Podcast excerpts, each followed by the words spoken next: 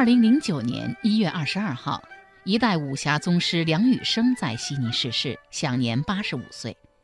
梁羽生先生从小爱看武侠小说，以致后来呢，终身写作武林传奇，这是人所共知的事情。但是啊，很少有人知道，从小酷爱古典诗词和文史知识的梁羽生，在上个世纪六十年代封笔之后，在另一个领域潜心研究，笔耕不辍，不经意间呢，又成了一位大师。这便是对中国楹联的收集、研究和把玩。用梁羽生自己的话来说。我对联语的爱好比对武侠小说还早。九岁那年，我开始跟外祖父学做对子，从此就迷上了这种最具有中国文学特色的对联文学。单论数量，我写的连话虽然不及武侠小说之多，但若说到资料的收集和研究，则所花的时间和精力恐怕还在武侠小说之上。一九八三年三月，香港大公报副刊改版。梁羽生在上面开辟了一个名叫“联趣”的专栏，专谈古今著名的对联，得到了全世界甚至远在非洲读者的来信和反馈。今天呢，这些文章在香港、台湾和中国大陆都先后集结出版。那在今天的对联节目当中呢，我们就以中国广西师范大学出版社在二零零八年出版的《名联观止》一书呢为蓝本。来介绍梁羽生先生数十年走南闯北所收集到的对联，和大家分享。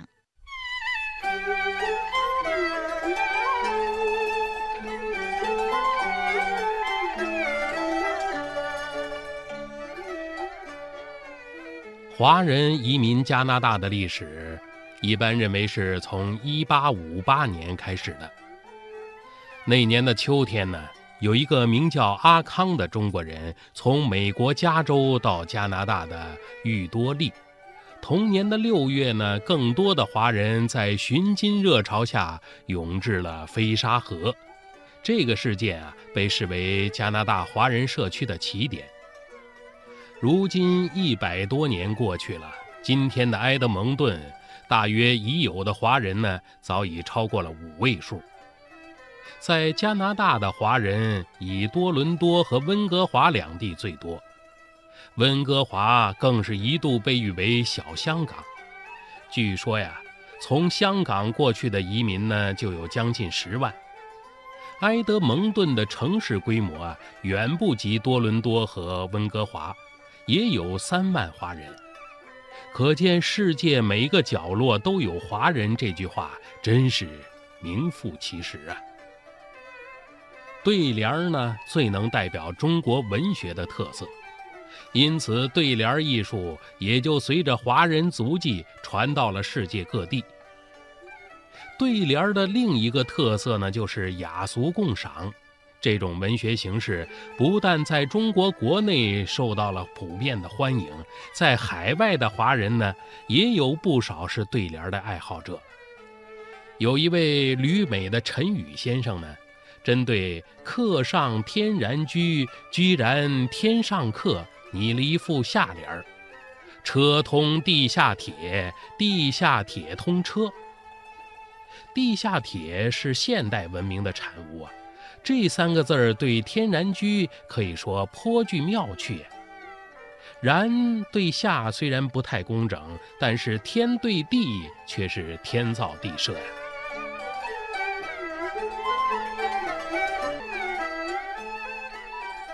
今天呢，我们可以很轻松的在加拿大黄页的网站上看到“诸城大酒楼”“诸城酒家”的名字，而且呢，当地中国餐馆的数量也早已难计其数。我们也相信，当年梁羽生先生看到过的对联一定也还在。收音机前的听众朋友，在您生活的城市，一定呢也有很多的餐馆，您有见到过把餐馆的名字？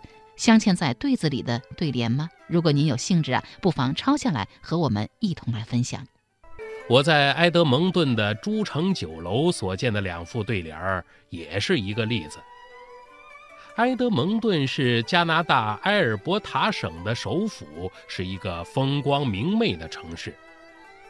在它的西边呢，是加拿大的度假胜地班夫。世界著名奇景之一的哥伦比亚冰川就在它的附近。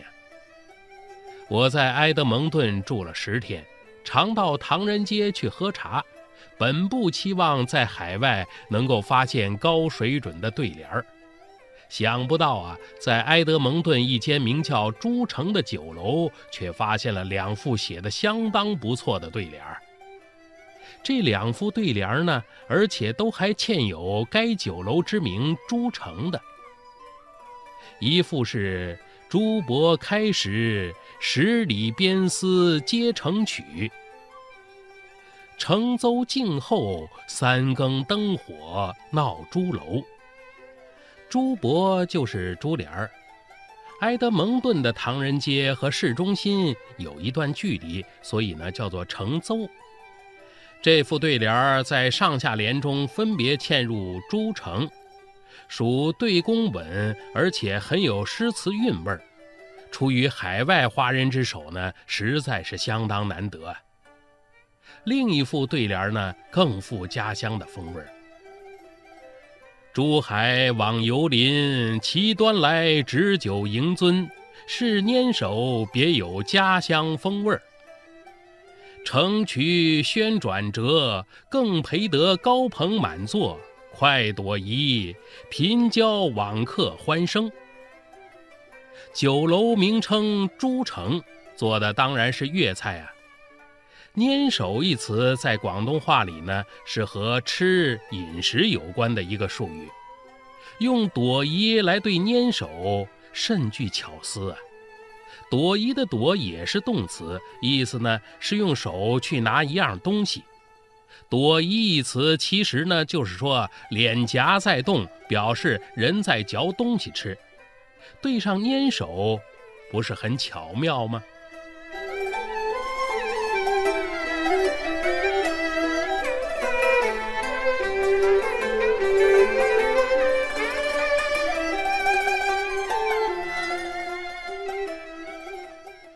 在海外的华人社会中啊，常见有中华会馆及各省会馆的建立，这也是和侨胞远离祖国、乡土观念日渐深重有关吧。海外华人会馆的对联儿写得好的也不少啊。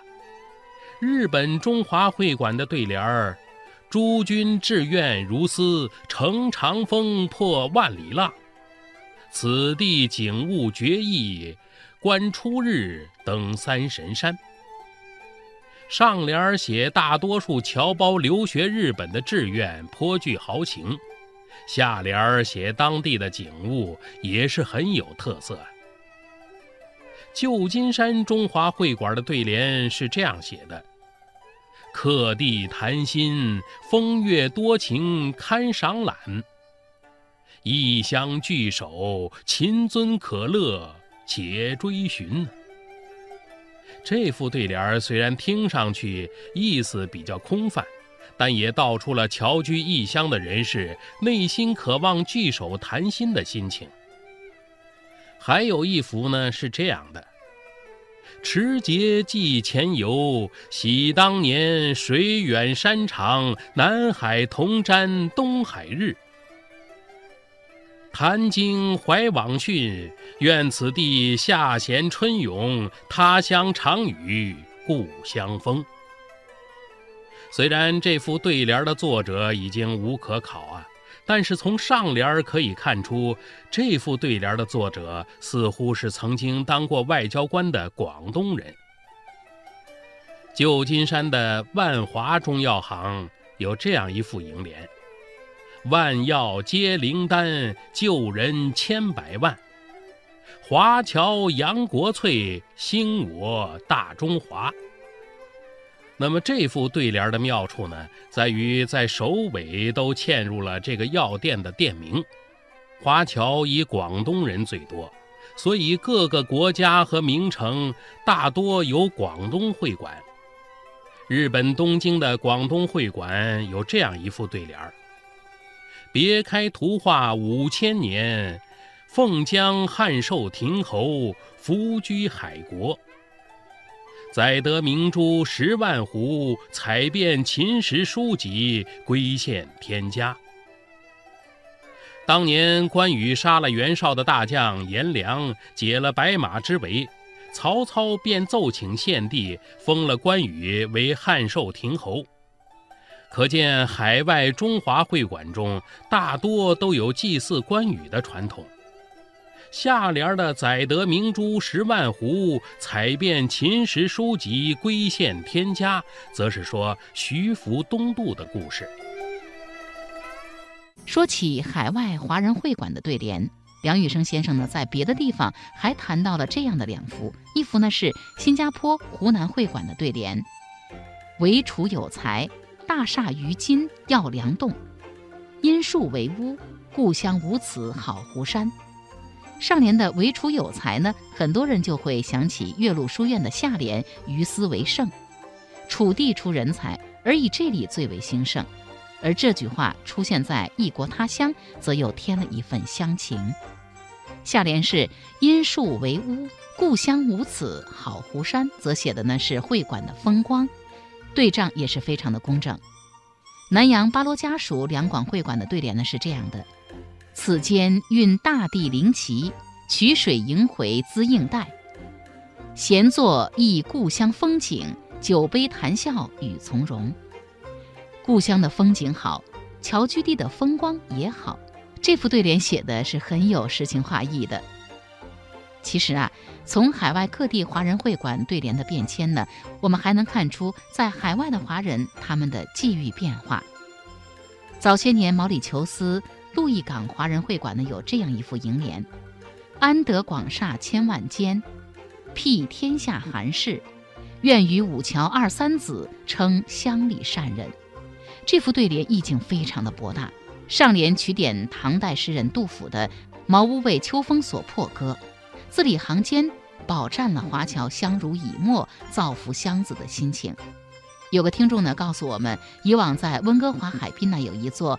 汉式华盖凉亭，名之曰思乡亭。亭柱上呢，雕刻了这样一幅楹联：“遥望中华数千里，不知何日返回家。”据说思乡亭建成以后，常有华人来亭游憩，眺望大海，思念远方乡景和亲人，渐成习俗。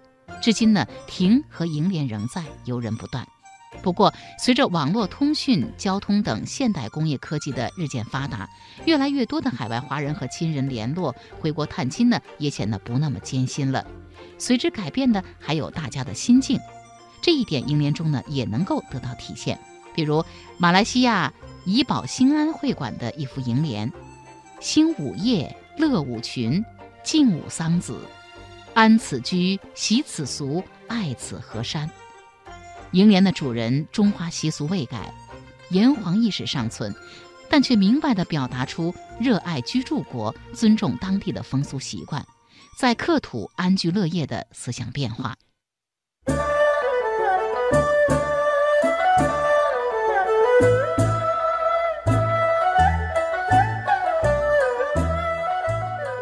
中国文学中最流行的一种形式，恐怕就是对联了。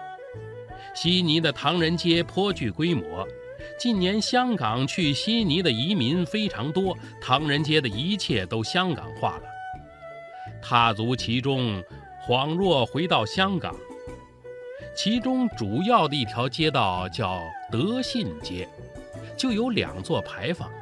东面牌坊外柱上的对联是：“德业维新，万国衣冠行大道。”信福卓著，中华文物冠全球。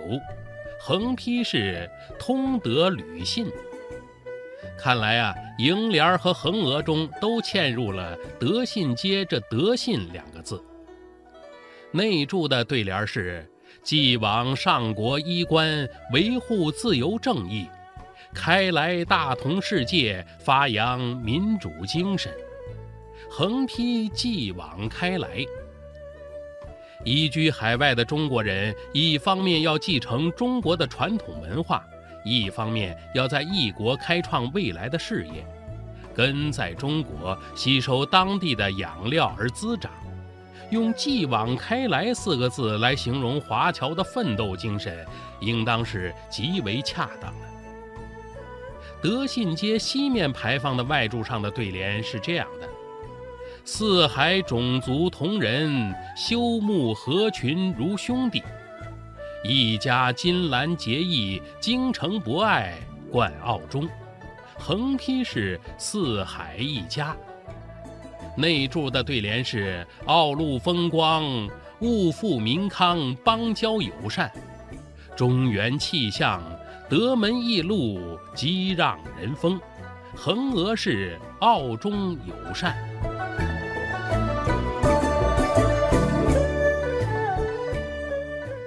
梁羽生先生晚年在悉尼定居，相信悉尼的牌坊和楹联，梁羽生先生一定是烂熟于心的。